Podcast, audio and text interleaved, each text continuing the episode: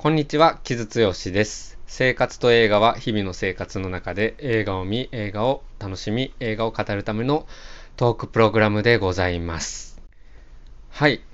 ちょっとコミュニティに投稿し忘れてたんですけれども、フジロックの雑感、えー、感想まとめは、えー、大阪くんと野外で撮って あげております。えっと、後ほどコミュニティで投稿しときますね。えっと、フジロックで声かけてくださった皆様ありがとうございました。結構たくさんの方に生活と映画聞いてますって声かけてくださって大変嬉しかったですね。ありがとうございます。いや、暑かったですね。楽しかったですけどね。まあなんか、あの、まあ、アクトの話中心なんですけど、まあ感想はそっちの雑談の方に上がってるので、よければそちら聞いてみてください。で、今週というか、えー、月曜はいつも通りレギュラー配信なんですけれども、えー、大阪くんも、えー、家族が夏休みということで、えー、帰って忙しくしているようで、今月はちょっとソロが増えるかなという感じですね。で、えっ、と、今週はですね、えっ、と、週末から11日からかな、あの、バービーがあったりしますし、うん、あの、いろいろあるんですけれども、ちょっと渋めの一作かもしれないです。バリー・レビンソンのアウシュビッツの生還者という映画を今週は紹介しようかなと思っております。これも同じく8月11日の金曜日から全国順次公開ですね。えっと、これ、監督バリー・レビンソンなんですけれども、まあ、アウシュビッツの生還者っていうタイトルから想像がつくかと思うんですけれども、強制収容所ものですね。で、ナチスの強制収容所もものって、まあ、ジャンル名のものに言ってしまうのもちょっとどうかっていう話でもあるんですけれども、でも、まあ、思わずそう言ってしまいそうになるぐらい、めちゃくちゃ多いんですよね。強制収容所を舞台にした映画。うん。モチーフにした作品、テーマにした作品、多いんですよね。これ、あのー、日本でね、あの映画ライターやってた本当にどんどんその、えー、宣伝なり死者が来たりとかして、僕もちょっと追い切れてないぐらいなんですけれども、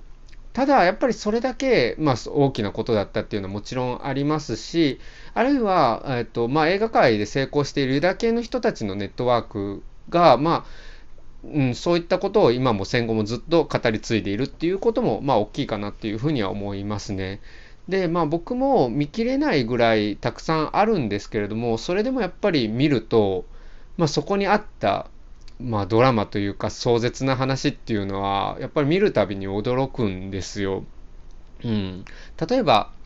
えー、サウルの息子みたいな、まあ極端にね、激しい、うん、まあリアルタイム性の高い作品もありましたけれども、まあ、もうちょっと手堅く普通に、普通にというか、まあなんか盤石の作りで作っている作品でも、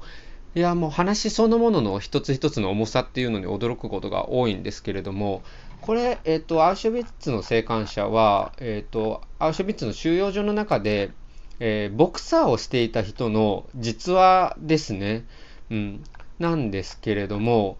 で、これ、僕、まあ、その話を見たかったっていうのもあるんですけど、もう一つちょっと僕にとって大きかったのは、これ、えっと、ベン・フォスターの映画なんですよね。ベン・フォスター皆さんお好きでしょうか？僕、ベン・フォスターかなり好きな俳優の一人なんですよ、今。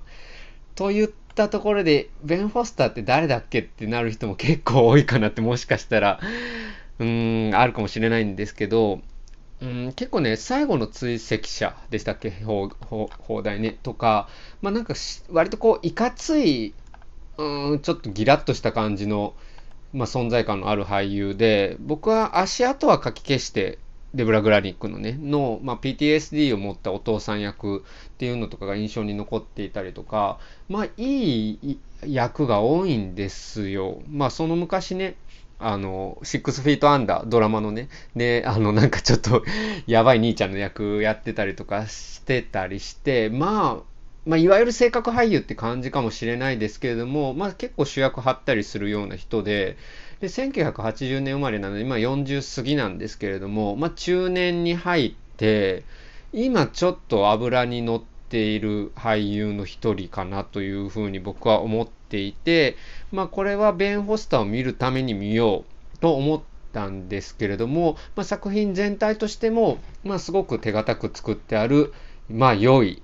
うん、強制収容所のについての映画でしたね。で、これ監督バリー・レビンソンで、もうこの人1942年生まれなんで、もう80過ぎてるんですけれども、まあ、有名なのはレインマンですよね。1988年のトム・クルーズとダスティン・ホフマンの、えー、ロードムービーですね。で、あと、まあ、グッドモーニング・ベトナムとか、まあ、ハリウッドで長いこと割と手堅く、まあ、良作と呼ばれるものを作ってきた人ですね。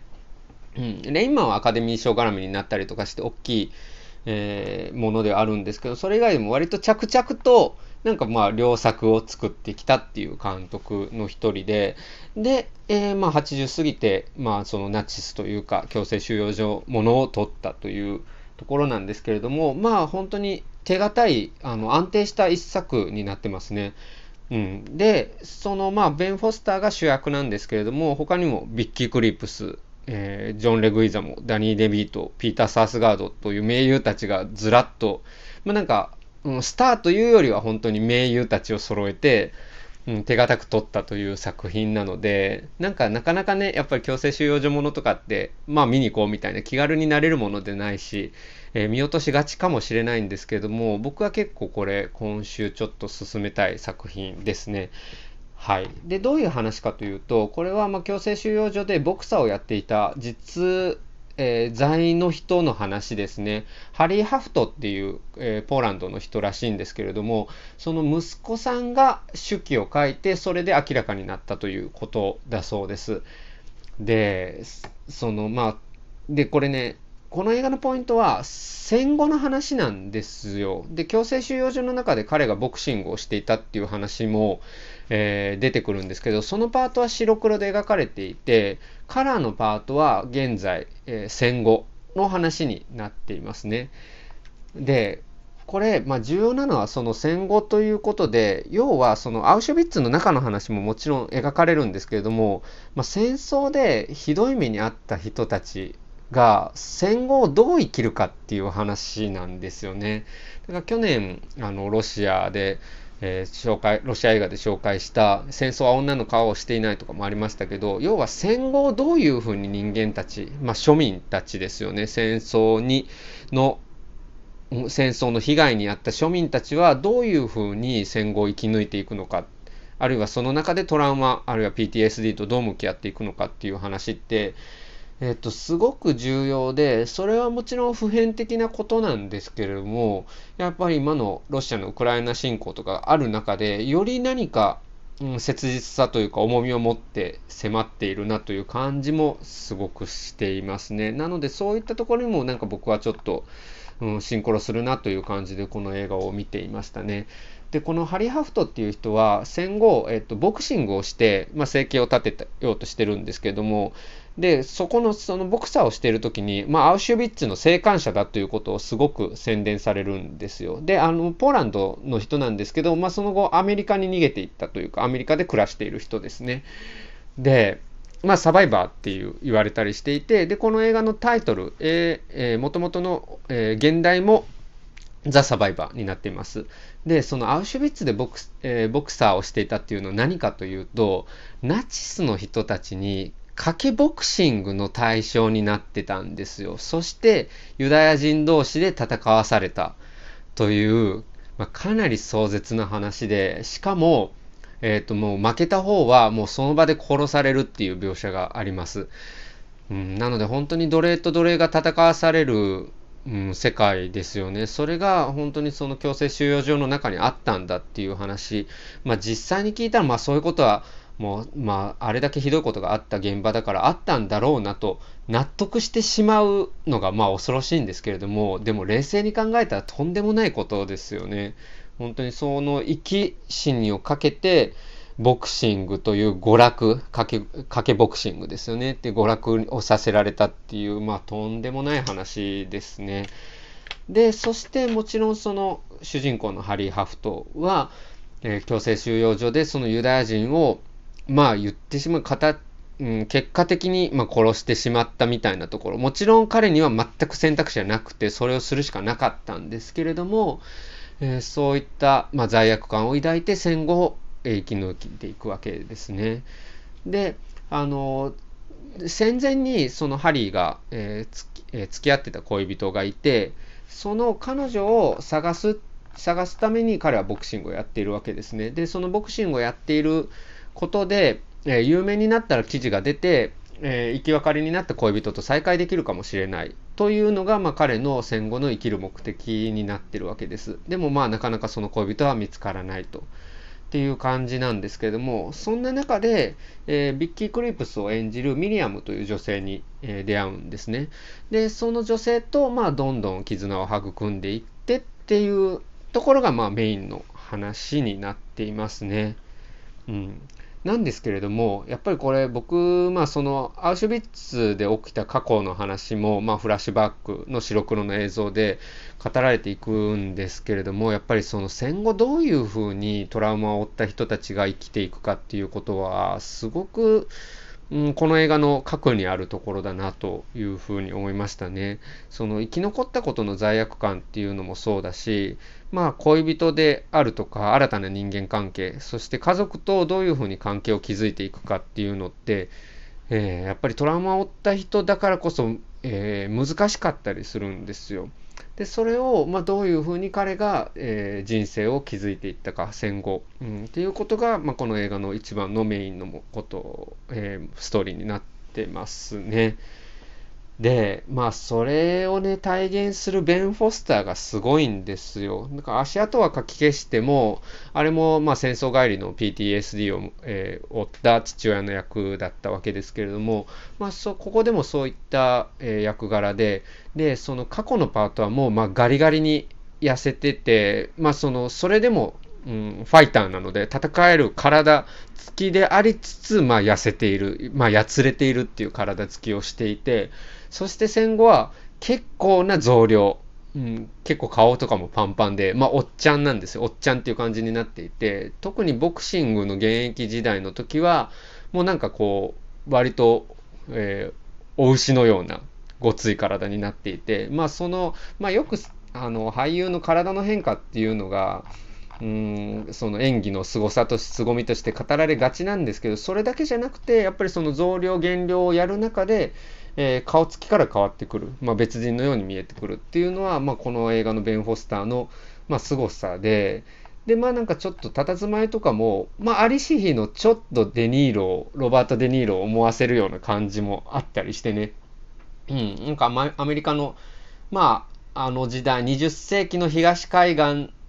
を生きた、まあ、移民の人たちのドラマとしても見えてくるし、まあ、そのユダヤ系のアメリカ人たちが戦後どういうふうに自分たちの場所を作っていったかっていうふうな物語としても見れますし、でまあなんかその複層的な物語になっているっていう感じはすごくしましたね。だからヨーロッパとアメリカの距離感の中で、そのアメリカで移民の人たち、あるいはまあその戦争から逃れていった人たちがどういうふうに自分たちの人生を築いていったかっていう物語でもあるので、まあ、そういったところは現代アメリカ映画ともすごく接続されている作品だなというふうに、うん、思いましたね。はい。で、えっと、まあ物語の後半の話をしますけど、まあ別にいわゆるネタバレっていう感じでもなくちょっと話すと、まあ彼が戦後家族を持っていくわけですよね。で、まあこれ息子が語った父親の話なので、まあ息子がいるっていうこともわかるかと思うんですけれども、その息子に自分がかつて経験したことをどういうふうに語るかっていうのがこの映画の後半の焦点になっていくんですよ。これってすごく難しい問題で、そのまあ主人公のね、そのハリーは、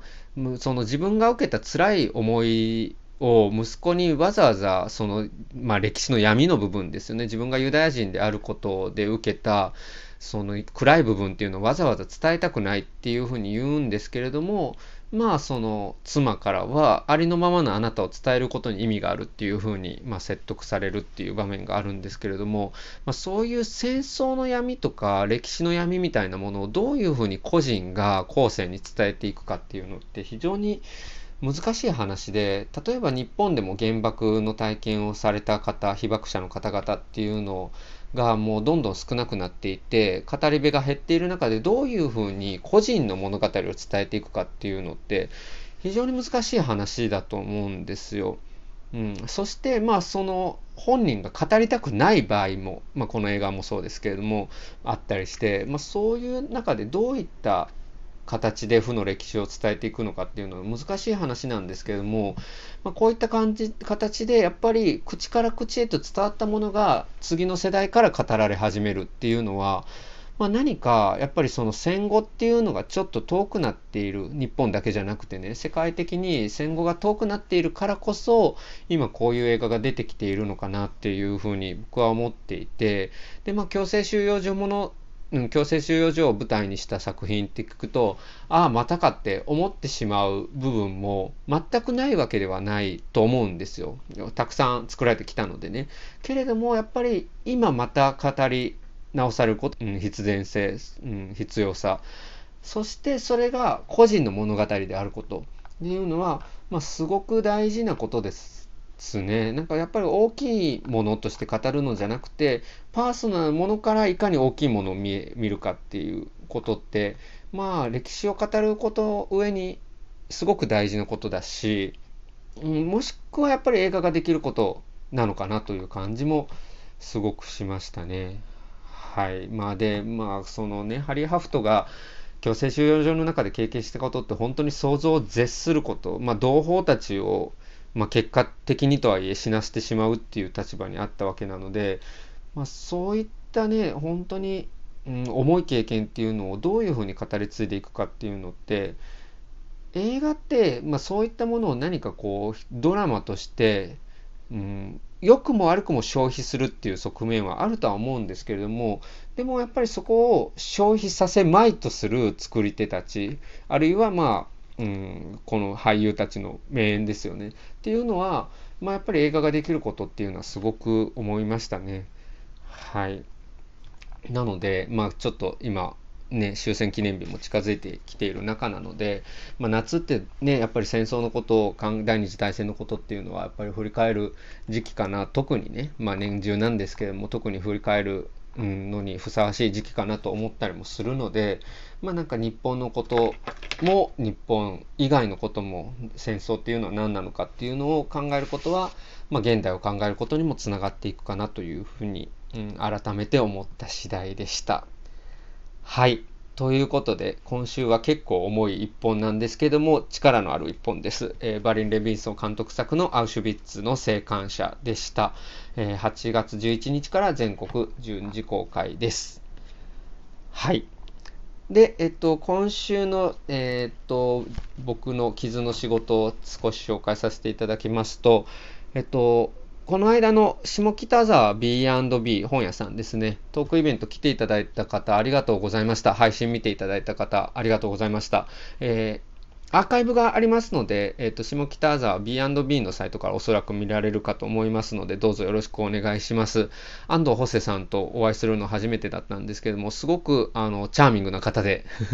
ね、あれだけ、ね、やっぱ強い小説書かれる方なので、ものすごくやっぱり真に、えー、持っているものはありつつ、でも本当にお会いした印象としてはすごくチャーミングな方でですね、お話ししてて楽しかったので、よかったら、えー、聞いてみてください。え映画インスペクションここで生きるも先週紹介しましたけれども、え、今全国公開中かなと思いますので、どうぞよろしくお願いします。